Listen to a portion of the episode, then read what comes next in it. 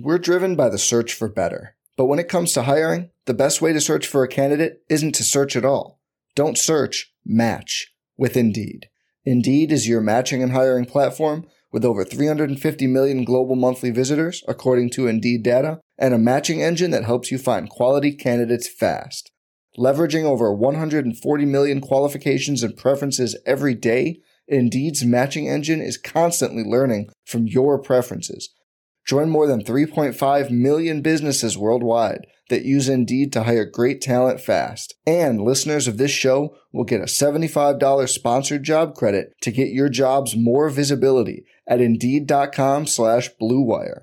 Just go to Indeed.com slash BlueWire right now and support our show by saying you heard about Indeed on this podcast. Indeed.com slash BlueWire. Terms and conditions apply. Need to hire? You need Indeed.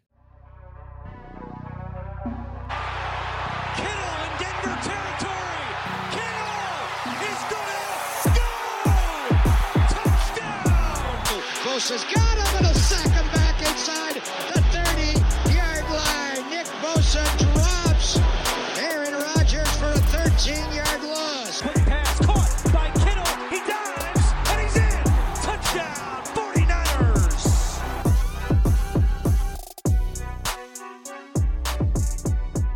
What is going on, everybody? Welcome to Striking Gold, your 49ers podcast on the Blue Wire Network. This week's episode is as always, sponsored by our friends over at TickPick, which should be your first choice to buy football tickets because they save fans money by never charging any service fees ever. TickPick is the exclusive ticketing partner for the Striking Gold podcast and the Blue Wire Network. My name is Rob Lowder. I, of course, cover the 49ers for all of you fine folks.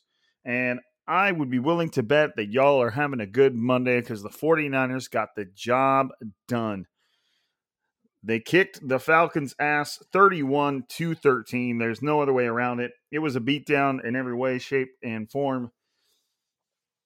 Every chance the Falcons had at making any sort of a, a run was immediately stuffed out by a really impressive defense, along with an offense that just did the damn thing. Uh, extremely well rounded. Just some of my takeaways from a from a from a game standpoint was probably the, the the bigger takeaway that I have from the entire game and just kind of the way things are flowing is the 49ers have really really found a way to turn it around. And the 49ers players, the coaches, everyone in that building deserves credit for taking a season that was spiraling out of control really quickly. The 49ers had lost four in a row. They had lost five of the last six, and things were kind of falling apart, you know, and the narrative around the team was pretty beat up. You know, obviously, we're talking about the fact that Jimmy Garoppolo is playing bad. What's the point of him being out there? Why aren't they playing Trey Lance when Jimmy Garoppolo isn't giving you anything a veteran is giving you? Oh, it's good that they traded away all these first round picks um, because they're going to have a high draft pick. You know, sarcasm. You know, every once once a season goes into the dumps, everybody's like, "Oh, well, how high is our draft pick?" Well, that didn't matter for the 49ers because they tossed it away, gave it to the Dolphins to trade up and draft uh, rookie quarterback Trey Lance. So that was just where we were at. I, don't want to go too far into that. That was where we were at, uh, you know, about five or six weeks ago, and the fact that the 49ers had lost four games in a row, and like I said, five of the last six. Taking you back there, they won those two road games against the Lions and the Eagles looked great against the Lions, and then that kind of fell. The floor kind of fell out as the Lions made a charge back and got within a score. Uh, had a real scrap against the Eagles, which looking back seems like you know that that's still a good game, especially you're you're on the road in a in a tough stadium uh, against a, a, decent Eagles team that's still kind of clawing their way in it. Lost a close one to Green Bay, which, like we said, is still that's a decent game considering where Green Bay is right now uh, at the top of the NFC. Uh, and then you lose to a Seahawks team that didn't seem great at home. Then you lose to the Cardinals, you know, in Trey Lance's only game this season. That everybody thought the Colts, which weren't in a great spot at that time, they are now. They're a little better now. Everybody thought that was going to be a get right game in, in, in some horrible weather conditions. You know, they lost that. So at that time, you're looking at again four losses in a row. They squeak one out against the Bears. Looked pretty good in that game, and then they lose again to the Cardinals. And this was not just any loss to the Cardinals because they were, of course, fielding Colt McCoy, and I think they didn't have uh, DeAndre Hopkins either. And they still managed to get their ass kicked. So that was just a dark a, a, dark time a tough time and since then the you know the 49ers you saw the turnaround you immediately saw it. They they came up against the rams who were doing great at the time and they kicked their ass 31 to 10 then they they beat the jacksonville jaguars. They beat the vikings in a great game. Now they took a, a, a trip back to the loss column against the seahawks in, in a game that they should have won. They just did everything they could to empower the seahawks in that game and it got out of control. And you know and obviously anytime you know you're going up against the seahawks it's not going to be a normal game Obviously, last week they won one in overtime against the Bengals, a good Bengals team, and then now they just beat the shit out of the Cardinals, or excuse me, the Falcons. I get Mike Birds confused, uh, which is what they should have done. The Falcons were not a great team. The Falcons were not a great team. They were what five and five and or six and seven coming into that game, but at the same time, the 49ers were only seven and six. You had a six and seven team versus a seven and six team, so there wasn't really this like huge disparity. It kind of felt like there should be you know, like the Falcons were kind of trending down, the 49ers were trending up. But at no point was this like, oh man, a trap game. The 49ers aren't in a position for that anymore. And so they've really, really, really turned this season around. And they put themselves in a position where, you know, they've got three games left of the, you know, it's kind of wild to say that. There's only three games left of the 2021 regular season. They're on a short week. They're going to play the Titans this Thursday. Uh, at Tennessee. So that's going to be a tough game against a good Titans team. I believe they just lost to the Pittsburgh Steelers, though, which is weird. Uh, maybe catching them at a good time. We'll see. Uh, but again, it's a short week. Then they come back home for the 49ers' last game at Levi Stadium against the Houston Texans, a very winnable game and then a game that could very well have some playoff implications, whether that's making it into the show or actually earning a better spot in the show, is the final Week 18 game against the Rams. Uh, that could, depending on how the 49ers do and how the Rams do from here on out, that Week 18 game at the Rams could be for the fifth seed. The 49ers right now, I believe, are only one game behind the Rams. They're eight and six. The Rams are nine and five, I believe. Something like that. So it's very, very close, and that game could – really determine that. So, you know, just kind of the only reason I'm summing up the summarizing kind of the entire season right now is because that that to me is what's impressive about this win over the Falcons. The fact that the 49ers seem to have really righted the ship in terms of a, a, a an envoy that started out pretty horribly. And that is just that's a special quality in a team. It's a resiliency. It's a you know, and if they can do that on the season, they can do it in a game. You know, we haven't really seen them have to do that, but they can go down big and come clawing back. They've already shown us that they can do that throughout the season. So I'm just really impressed with the way the 49ers have been able to do that. And it reminds me of how this team was in 2017 and, and even 2018 when Kyle Shanahan first took over. The 49ers were taking the chin, they were losing games, but being in that locker room, you never had a sense that that they were, you know, none of them like losing, but – you could sense that they never lost hope in what they were doing or where they were going. And maybe that's still in that locker room in, in some way, shape, or form. The fact that the 49ers, despite, you know, losing that that huge stretch of four games and five and six, they never really lost hope. And now they've turned it around. They're an eight and six football team and they've got a real shot. They've got a very good shot at being in the playoffs. And once you get into the playoffs, crazy shit happens. You know, so while the 49ers don't, uh, anybody watching the 49ers right now, when you watch them, do you see a playoff team? By the way things unfold, it's hard to say we do, given some of the things that happen, the mistakes that are made. You know, it's a little rough around the edges still. But once you make it into the show, folks, anything can happen. Anything can happen. So I'm not going to put it past this team that they won't be able to do anything in the playoffs. You know, I'm not. I'm not just going to sit here and say, "Oh, well, they could make the playoffs, but they'll just lose." You know, they they, you know, we, we can't say that. Crazier things have happened. So that it, just the fact that the 49ers are giving themselves a chance is a huge deal. And that resiliency is, it's like I said, that's a special quality. Another thing I like to see, I like to see from the 49ers in this game, and I've liked to see from the 49ers this kind of developing that the players were asked about in the player interviews after today's game. It's just this physicality, this physical brand of playing football. The 49ers are hitting hard, they're getting after the quarterback, they're making offenses earn hard yards. Their offensive players are running over defenses. I mean, if you haven't seen it, go on my Twitter. It's not that far down. Deebo Samuel straight up running through Falcons corner, AJ Terrell, and sending his mouthpiece flying into the air in the middle of the field for everyone to see. you know that that is the type for an off. Usually, physicality is kind of like a defensive brand. Like, oh man, we're to be smacking these guys around because you don't have to worry about the player catching the ball or running the ball. It's your job to just just hit the hit the ball carriers and hit the players. And the 49ers offense has an identity like that. And even George Kittle talked about it. He said, Man, we're like, I know we're on offense, but there's a lot of times where we feel like we're the ones he doing the hitting and the defense is kind of responding to us and you saw that many times in this game. Uh, what was the other one?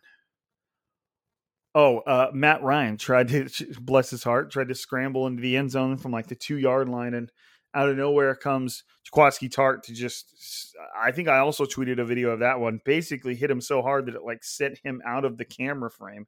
So a lot of really, really physical play from the 49ers as a whole on both sides of the ball. And, and no matter what's happening on the field, if you can play physical, if you can hit hard, things might go your way. And that and that's a great that's another great thing this uh this 49ers team has just started to develop. You know, they want to play a dirty, grimy, physical bully ball just brand of football that is just hard for offenses or defenses to cope with. And that was one of the first things Deebo Samuel said when he was asked about smacking AJ Terrell in the face. He's like, there's not a lot of DBs out there that want to deal with that. And that immediately just reminds me of Marshawn Lynch in that interview saying, hey, man, like, eventually I realized that if I get the ball and just hit the defense over and over and over and over and over and over and over and over and over and over. And he says that that many times, they're not going to want to deal with that anymore. And and I'm starting to see that from the 49ers, you know, just in the way they're playing. They're playing a very punishing brand of football and you saw that show up today against a uh, not a great Falcons team, but a decent one and one that still t- tells me that the 49ers are are making moves. I mean, from a from a, a, just a kind of an overall view standpoint, kind of like these are called the team stats from the NFL's like reporting website. If you just run down this, you can kind of see the the dominance in the game. You know, total first downs, Atlanta 13, uh, 49ers 23. Did I even say the score of the game? The 49ers beat the uh, the the Falcons 31 to 13. I don't even know if I said that, but who cares? We're just we're talking. You got the idea. First downs, Atlanta 13, 49ers 23. Third down conversions, 5 of 13 for Atlanta. That's well under 50%. That's not great. 49ers for 6 of 11. And that's over 50%. And that's where you want to be. If you're over 50%, you're doing all right. Total net yards for the Falcons was 275. The 49ers were 397, just under 400 yards. That's a pretty lopsided stat right there. The average gain for the Falcons was 4.7 yards. The 49ers were 7.1. That's a huge difference. The Falcons actually ran more plays than the 49ers too, 58 to 56. I mean, and here's where it starts to get real wild. Rushing net yards for the Falcons 62, 49ers 162. And then what's what really spoke to me about this 49ers offense was the Falcons threw for 213 yards in the air, the 49ers for 235. So not only did they outrush the Falcons by 100 yards, but they outthrew them too, which is not you usually it's kind of a give and take. You don't really expect an offense to dominate on, in both facets like that. And the 49ers did it. Trying to see if any of these else, you know, obviously four touchdowns to one. The Falcons only got in the end zone one time. And uh, even that if you uh, if you watch the game shouldn't have happened, or at least shouldn't have happened right then. So, trying to see here. Nah, none of these other stats really stand out to me too much. The time of possession was almost split 50%, uh, 29 33 to 30 27. So it was in terms of uh, holding onto the football was very even. It was just what was done with the football was drastically different, and there's a lot of things to attribute to that. Let's start with the offense. Jimmy Garoppolo played a very, very, very efficient game, but didn't necessarily seem like he was just taking what the defense was giving him. He was pushing the ball down the field. Uh, he averaged 10.2 yards per completion. You know, some of that is is yards after the, a lot of that is yards after the catch. But but there was a you know if, if there was kind of a depth of target statistic for this game, and I'm sure that's out there. I'm I, I don't think it was probably too shallow for Jimmy Garoppolo. He seemed like they were, they were he was pushing the ball down the field a little bit. He completed 18 of 23 passes, which is just under 80%. That's impressive. And still managed 235 yards and a touchdown. no interceptions, no fumbles. That's huge right there for a 123.7 passer rating. I believe perfect is 153.6 or something like that. He spread the ball around too. He spread the ball around. You had one, two, three, four, five, six, seven different players caught a Jimmy Garoppolo pass. George Kittle led the group with six catches for 93 yards. George Kittle, man, holy shit, dude, that guy just. I tweeted out during the game that that man takes Frank Gore's place. For every time he gets the ball, when he gets up, he just seems half dead, or like three things are broken. He's about to collapse back down, and it's of no fault to George Kittle. The dude plays one of the toughest brands of football I've seen in a long time. He just is always seems like he's kind of falling at weird angles. People are smacking into him. He's going over the middle on one play he was fighting like four Falcons defenders to gain more yards, and I don't know. I think it might have been Grady Jarrett, Falcons defensive lineman. Uh, George Kittle did mention him in the press conference. Just comes flying into the frame and just gets a free shot on Kittle right on his arms and where he's holding the ball. And I think George Kittle got up and was like shaking his arms, like God damn. He got hit hard, hard, hard. That was like the price to pay for fighting for more, more yards. But that man dishes it and he takes it. Like he just is constantly, he just looks like he's always hurt. And he probably is. He's just a tough son of a bitch. And he just plays a very, very, very physical brand of football that just kind of makes me cringe to watch. It's like, ugh. Every time he goes down, you're like, up, oh, that's it. You know, he's hurt. It's it's just a weird, weird dynamic. Deebo Samuel doing the damn thing actually got to catch some passes, 40 yard, four catches for 60 yards, rather than just being one of the 49ers uh, running backs, which he still did. He had six carries for 30 yards and a touchdown. So Deebo Samuel in the backfield has not stopped. Brandon Aiyuk only had one catch, but it was for 36 yards on a beautiful pass from Jimmy Garoppolo on a quick slant, boom, put it right on him, and Brandon Aiyuk just darted straight through the middle of the defense up the field. It was pretty. It was pretty. Uh, Jauan Jennings had a rough game, had a few drops, had a couple drops, but at the same time, he had three catches for 28 yards and he scored a touchdown on a beautiful little five yard out right out at the goal line. Jimmy Garoppolo, perfect pass, pinpoint, put it on him, and, uh, and that was that. So you could just see the diversity in in the way they were attacking the Falcons through the air. Just so many people getting involved. Jeff Wilson Jr. had two catches. Kyle Juszczyk had one. JaMycal Hasty had one. It was it was good to see. The the 49ers passing attack looked well oiled. It looked efficient. It looked good.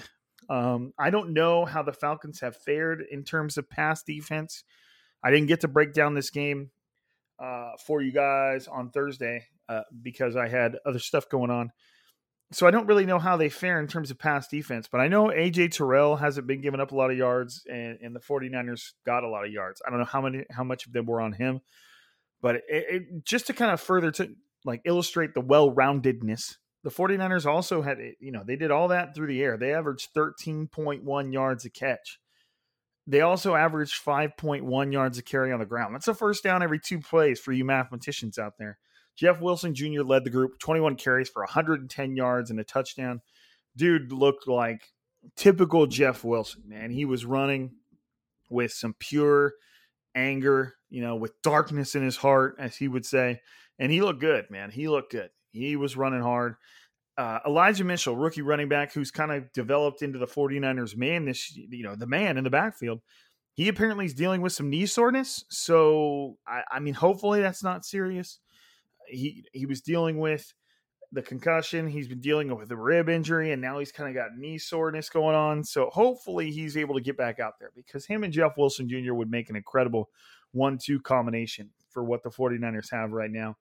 But you know, Jeff Wilson Jr. is holding it down. But we'll see. You know, he had a, Jeff Wilson Jr. had a lot of touches today.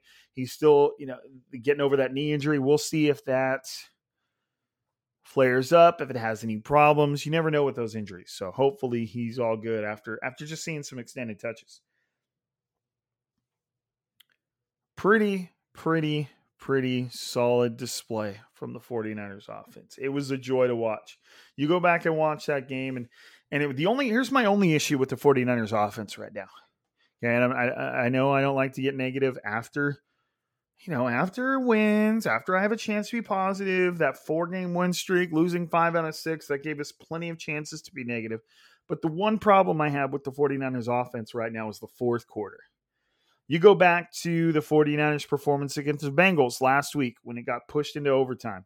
In the fourth quarter, 49ers possessions were six, six plays, punt, four plays, punt, five plays, punt, 10 plays, missed field goal. Obviously, they went into overtime and they got that game winning drive for a touchdown. But in the fourth quarter, it went punt, punt, punt, missed field goal. Now, you go over to the 49ers game against the Falcons, you go to their possessions. And in the fourth quarter against the, let's let's just go through the whole game because it's it's impressive as it is. Unfortunately, the 49ers special teams will get into that. Started it off with a fumble, and the 49ers, when they got the ball back, we'll talk about that too. That's more of a defensive thing. Uh, they immediately had to punt after three plays, three and out. After that, 11 plays, field goal, eight plays, touchdown, six plays, touchdown, four plays, touchdown, 10 plays, touchdown. That is an impressive little streak right there. And that is where the impressive streak stops because now you're in the fourth quarter. The 49ers went three plays, punt, three plays, punt, nine plays, punt. And I understand the 49ers are trying to clock to to chew clock. They're probably not being very aggressive with the play calling. But that is not the time to drag things out. That's the time to, to seal things up. That's the time to put the game away. And the 49ers seem like they're kind of goofing around in the fourth quarter. If you know what I mean. Let's go back to just for curiosity's sake, let me see if they bucked this trend against the Seahawks. They did not. In against the Seahawks, we'll just go their whole second half. Fumble, safety, interception, punt, punt, downs. They didn't score a point in the second half against the Seahawks. So you've got three games of solid data of the 49ers just kind of shitting the bed in the second half slash fourth quarter. I don't want to completely say second half because they were decent against the the Bengal. Oh, excuse me. No, they weren't even that great against the Bengals in the third quarter. They only got a field goal, but they were decent against the Falcons on Sunday in the fourth quarter. They had two touchdowns. So it, I'm not trying to identify a trend here, but it's clear. I guess I am. What, the, what am I talking about? The 49ers are struggling in the second half. They're struggling in the fourth quarter. It should be the inverse. If you're going to struggle, struggle earlier in the game and then come out and punch them in the mouth in the second half and take the game you know that that's kind of a concerning statistic for me. The 49ers offense looked good against the Falcons, but they still found a way to shit the bed in the fourth quarter. And, and that just can't be. It's the fourth quarter. You got to close out a game. If you're winning, you got to close it out. If you're losing, you got to bring it back. And I, I don't know how, if the 49ers are showing me, you know, just for curiosity's sake, that was the Seahawks game. Let's even go back to what was the game before that? Was it the uh, the the Vikings? No, see, they played good in the in the fourth quarter against the Vikings, right? No, they didn't. Damn. Uh, in the third quarter, they were good. Touchdown, touchdown, field goal, punt, field goal. But in the fourth quarter, they had a missed field goal, and then it was the end of the game. They only got the ball one time. Um, you know, they did drive the ball 12 plays for 67 yards. Took up seven minutes and eight seconds of so I'm, I'm getting a little too ahead of myself. I think you guys are picking up picking up what my i'm putting down. 49ers need to be better in the fourth quarter all right? Hey let's talk defense might have been you know the, the the ace in the hole against the falcons. Let's talk defense but before we do that let's get a quick word in from our friends over at tickpick. 49ers football is well underway. They're in the playoff hunt. There's no need to exhaust yourself searching all over the internet to find 49ers tickets anymore okay? Because that's tickpick T I C K P I C K is the original no fee ticket sign, and they're the only one you'll ever need as your go to for all NFL tickets. TickPick got rid of all those awful service fees that the other ticket sites charge, which lets them guarantee the best prices on all of your NFL tickets. And if you do not believe it, and you can find better prices for the same seats on another ticket site, TickPick will give you 110% of the difference in the purchase price. What do you have to lose? Jump on tickpick.com slash gold today. You're going to save $10 on your first order of 49ers tickets. Folks, the 49ers have one home game left. It's week 17, January 2nd. 2022 against the Houston Texans. Get your asses to that game and show off. TickPick.com slash gold. You're going to save 10 bucks. Do it. All right. Freaking do it. Let's go. We're driven by the search for better. But when it comes to hiring, the best way to search for a candidate isn't to search at all. Don't search, match with Indeed. Indeed is your matching and hiring platform with over 350 million global monthly visitors, according to Indeed data, and a matching engine that helps you find quality candidates fast. Leveraging over 140 million qualifications and preferences every day, Indeed's matching engine is constantly learning from your preferences. Join more than 3.5 million businesses worldwide that use Indeed to hire great talent fast. And listeners of this show will get a $75 sponsored job credit to get your jobs more visibility at Indeed.com slash BlueWire. Just go to Indeed.com slash BlueWire right now and support our show by saying you heard about Indeed on this podcast. Indeed.com slash BlueWire. Terms and conditions apply. Need to hire? You need Indeed. Go. All right. 40 speaking of let's go 49ers defense was something to behold against the falcons it was something to behold it was impressive it wasn't always perfect and and i don't think it can be with the amount of injuries the 49ers are having to push through there's going to be times where those absences rear their ugly head like it did at corner like it's constantly doing at corner but it was a very very impressive effort from the 49ers. There were like four times where the Falcons got inside the 49ers 10 yard line and they didn't, and they scored three points from those trips. Those four trips, they scored three points total, the Falcons did. In the very first play of the game, JaMycal Hasty fumbles the kickoff and the Falcons get it on the 49ers 12 yard line. They ran six plays for 11 yards. They got to like the six inch line with a run from Cordarrelle Patterson that was initially ruled a touchdown. They reviewed it. He was down, and you're like, well, it's procedural. They're going to get in anyways. Tell that to the 49ers defense, who pushed them in three plays, pushed them back yard, culminating in. Let me go to the let me go to the playlist. I, I just want to uh, I just want to get this right. Okay, there's the Cordarrelle touchdown. They threw an incomplete pass that you could tell was kind of a surprise play, and Warner was in coverage, wasn't going to let that happen. Cordarrelle Patterson then ran to the right end, got stuffed by Arik Armstead, and then they ran a uh, a pass. They, t- they took a timeout, and then they had a pass to Kyle Pitts, and Arik Armstead kind of got. It's it says he's the one that uh that broke it up. I, I can't remember exactly how that play went down, but man, that was just like uh, foreboding of what was to come. Foreboding of what was to come. I mean, you can look right here. You can look at where the drive, um, the last play from scrimmage, 49ers won. How did the 49ers one yard line? How did it end up? Giving up the ball on downs. 49ers four yard line. How did it end up? Field goal. 49ers eight yard line. How did it end up? Giving it up on downs. 49ers one yard line. How did it end up? Giving it up on downs. That is so damn impressive for a defense to just, you know, they always you always hear that saying, bend not break. But here's where it wasn't really the defense bending that much. The longest drive the 49ers gave up all day was 76 yards, and the next longest one after that was 58 because the Falcons were constantly getting the ball in very good field position on that note, the 49ers special teams has a serious problem and they need to fix it now. I don't know what the solution is. is. I'm not going to call for anybody to be fired. I don't know how to fix it, but they have got some fixing to do. Okay, because here's where the the all of the I'm going to just list where all of the Atlanta Falcons drives started. They started at the 12. What they get? Nothing. Turnover on downs. They started at the 49. What they get? A field goal. Started at their own 21. Punt started at their own 35. See, now, now, now that's where I'm going to start. Let me, let me actually just, let me take a step back. Let me slow down. I'm going to show you how many of these drives started in, in ideal field position.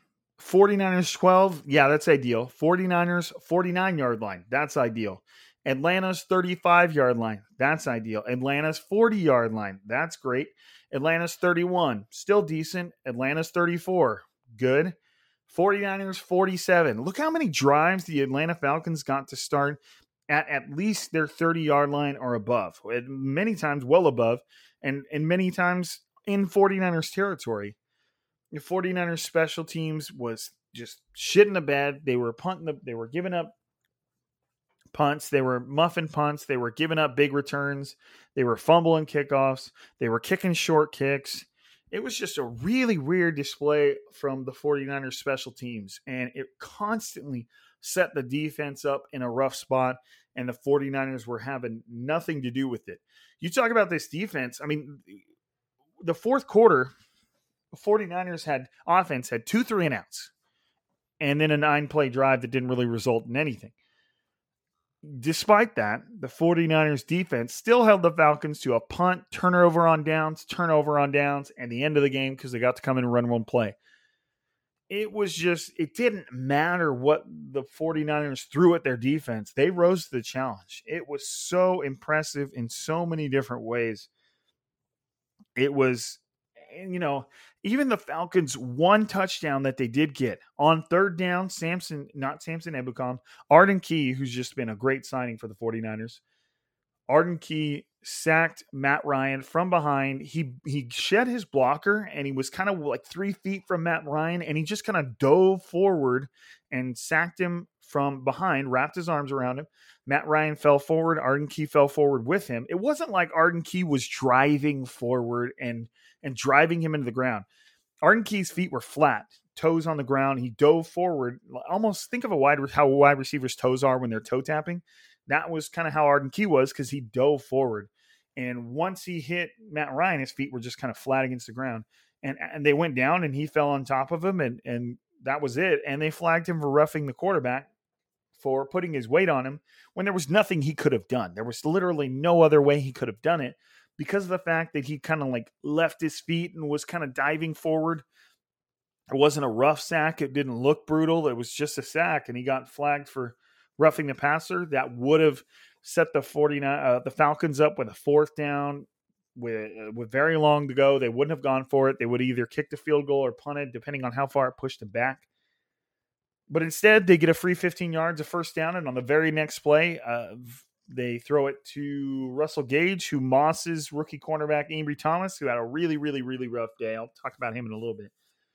And that was their one and only touchdown of the game. And, and it didn't even feel like they deserved that. And what was interesting about that is after that touchdown, it, it felt like the it felt field it felt like it felt like the 49ers defense were like, for lack of a better term, fuck this.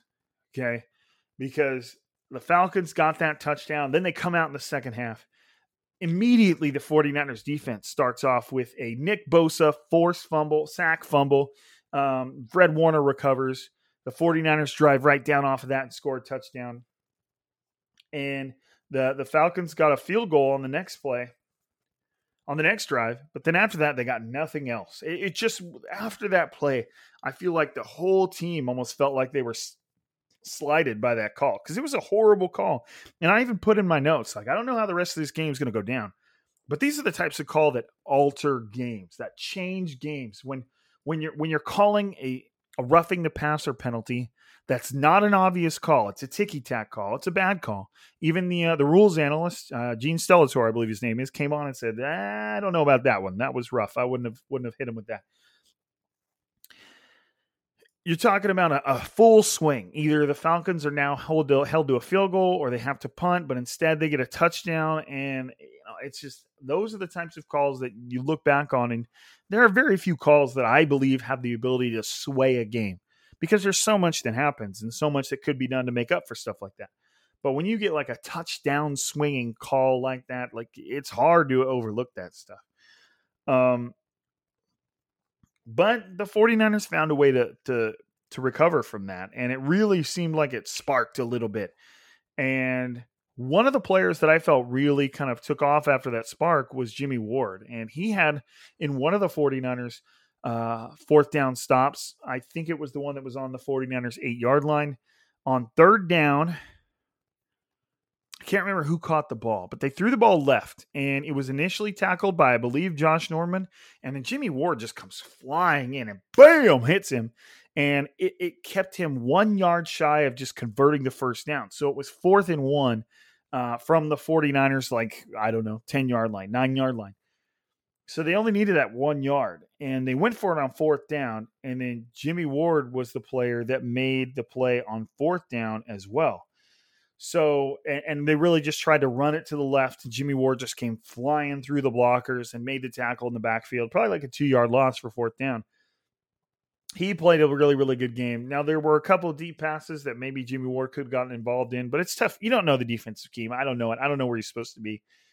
Um, on the other end of the thing, you had Ambry Thomas, the 49ers third round rookie, who since Emmanuel Moseley suffered a high ankle sprain is is out there. Emmanuel Moseley's going to miss a few, three, four weeks. The 49ers go into the postseason, he may not even be back for it. We'll see. Ambry Thomas, 49ers rookie third round pick, came into the game and he really got manhandled. I'll have to see the more advanced statistics. I would probably say he gave up maybe 120 yards and the touchdown where he got mossed. But here's why I'm not too down on Ambry Thomas.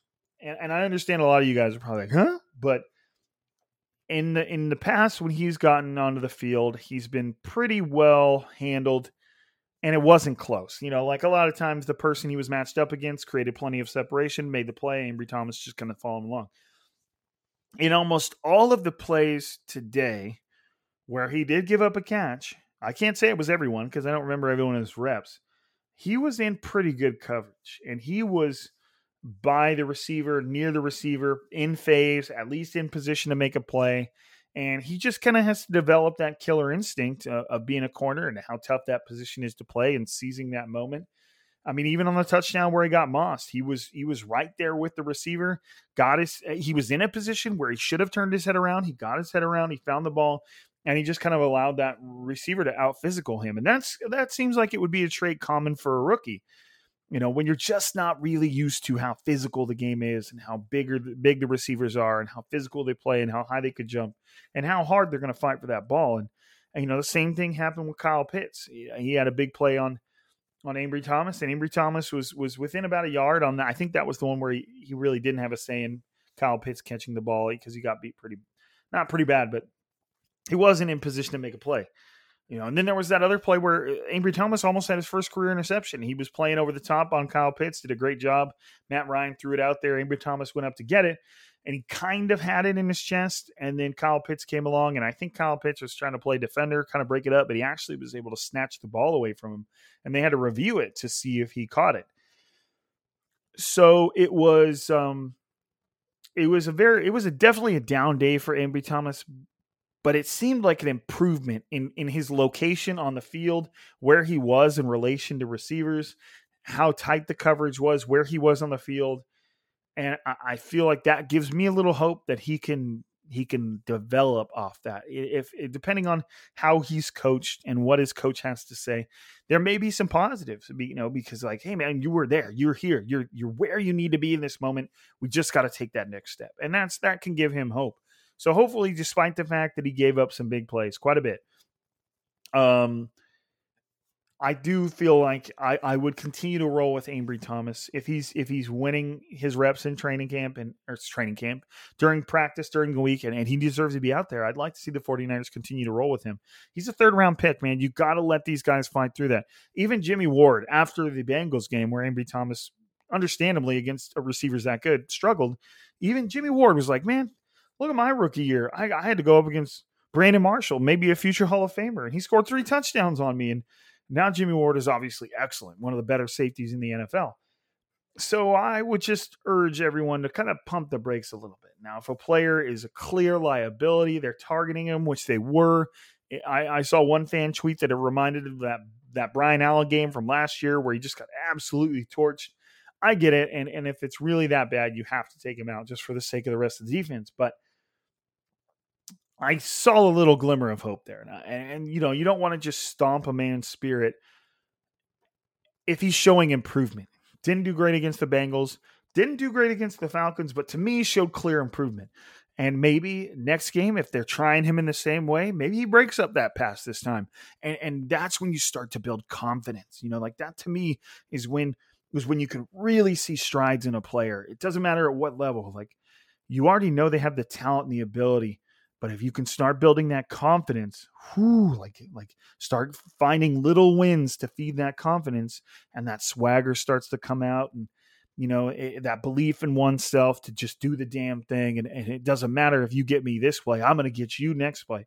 Once you can start to build that up a little bit, um, you know, and I want the 49ers to give Ambry Thomas a chance to do that, and and if he can find a way uh, to not get in his own head and fight through these struggles and then start making plays and build that confidence, you you can have a good player. He he's got talent. He's a good corner.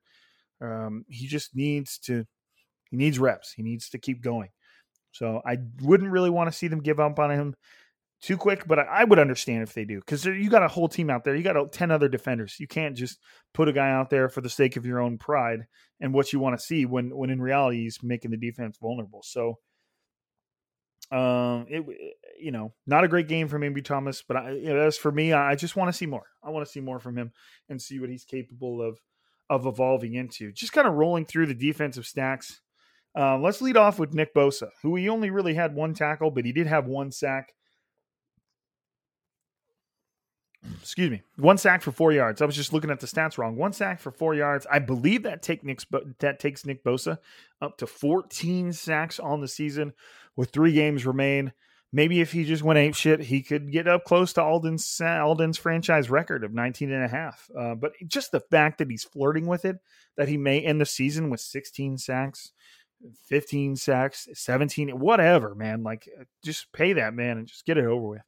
The surprise player to me in this game was Arden Key, who, like I said, had one sack wiped out by a shitty call. He had another sack. He had a quarterback hit that that kind of swayed the game. The Falcons were marching down the field, and they had an open receiver that kind of found a hole in the in the zone right on the goal line. Matt Ryan saw him and started to throw it to him, but Arden Key came in and boom, hit him hard and as the ball was being thrown and the ball fell incomplete. Didn't make it there. And he basically saved the 49ers a touchdown on that play. And they Falcons had to settle for a field goal. So a very, very good game for Arden Key. Huge game for Arden Key. He was he's been a pretty underrated player. I think he's got five or six sacks on the season. That's good stuff. And and I know while I'm talking about Arden Key, you're probably thinking to yourself, what about Samson Ebukam? The 49ers gave him a pretty good contract, and he had a great game too. He had three total tackles. He had a sack of his own. He had two quarterback hits, and he was around the ball constantly. I was pretty impressed by the game he had pretty impressed by the game he had. You know, and Ambry Thomas, we were just talking about him. He still finished with two technically two pass breakups. So so there's there's some there's some hope there for him. Fred Warner, of course, nine total tackles, a quarterback hit, a pass breakup, a fumble recovery.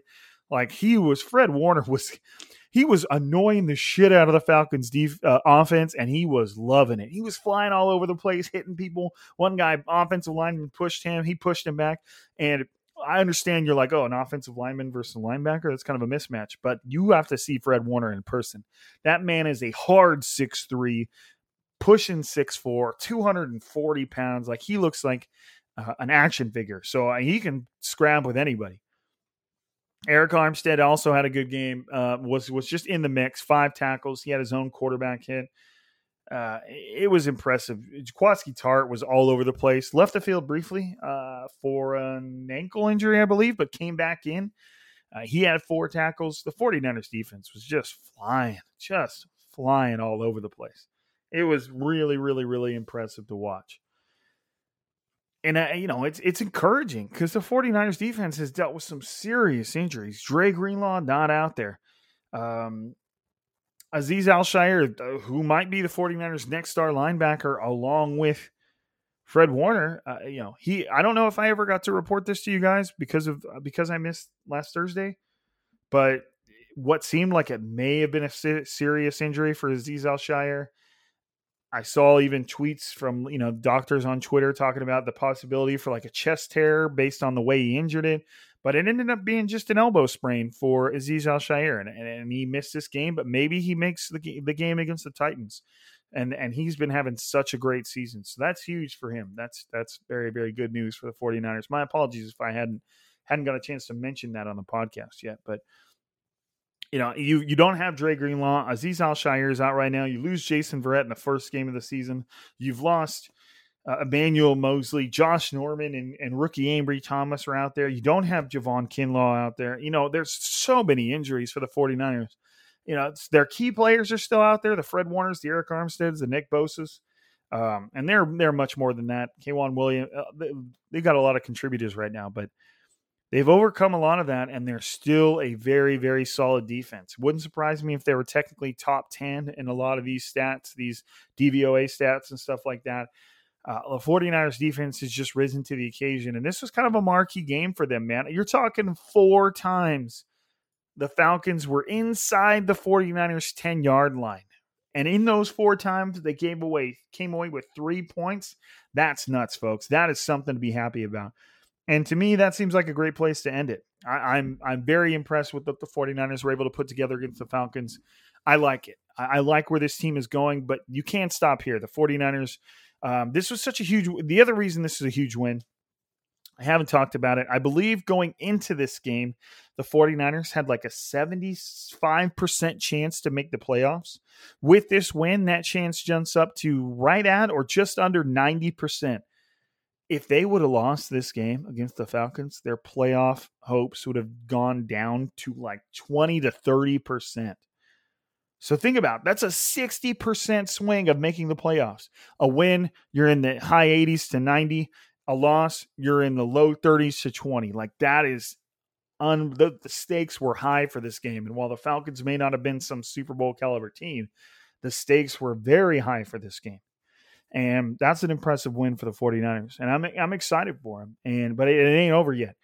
I believe technically the 49ers probably need to win one of the next 3 games. You've got at Titans, home game against the Texans, at Rams. I think just based on the way things are playing out, if the 49ers win one of those games, they'll make it into the playoffs. Don't quote me on that, but I believe that's the position they're in. If they can win two, then especially that week 18 game against the Rams, oh boy, that could have some implications. Then they, you know, we're talking playoffs. We're talking playoffs. As crazy of a roller coaster that this season has been, we are talking playoffs for the 8 and 6 49ers, and that should excite you. And let's end on that. I appreciate everybody.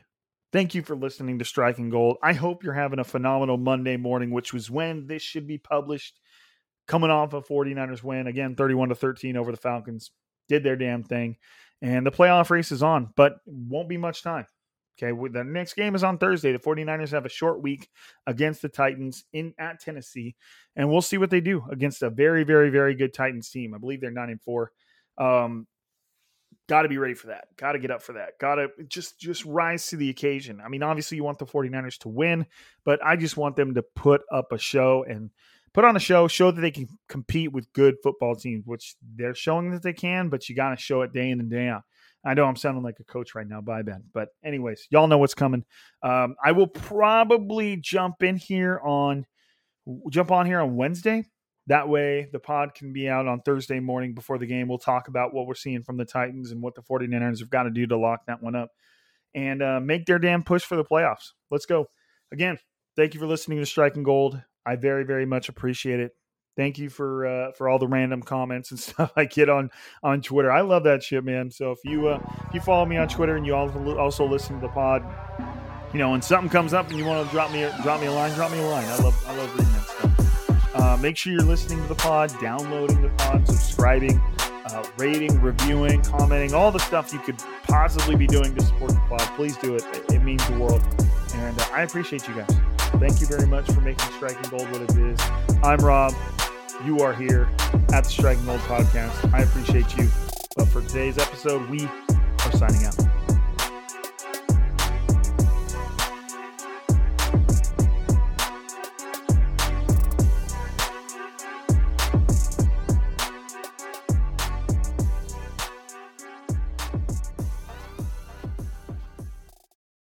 The ones who work hard to ensure their crew can always go the extra mile, and the ones who get in early so everyone can go home on time. There's Grainger, offering professional grade supplies backed by product experts so you can quickly and easily find what you need. Plus, you can count on access to a committed team ready to go the extra mile for you. Call, Click Grainger.com or just stop by. Granger, for the ones who get it done.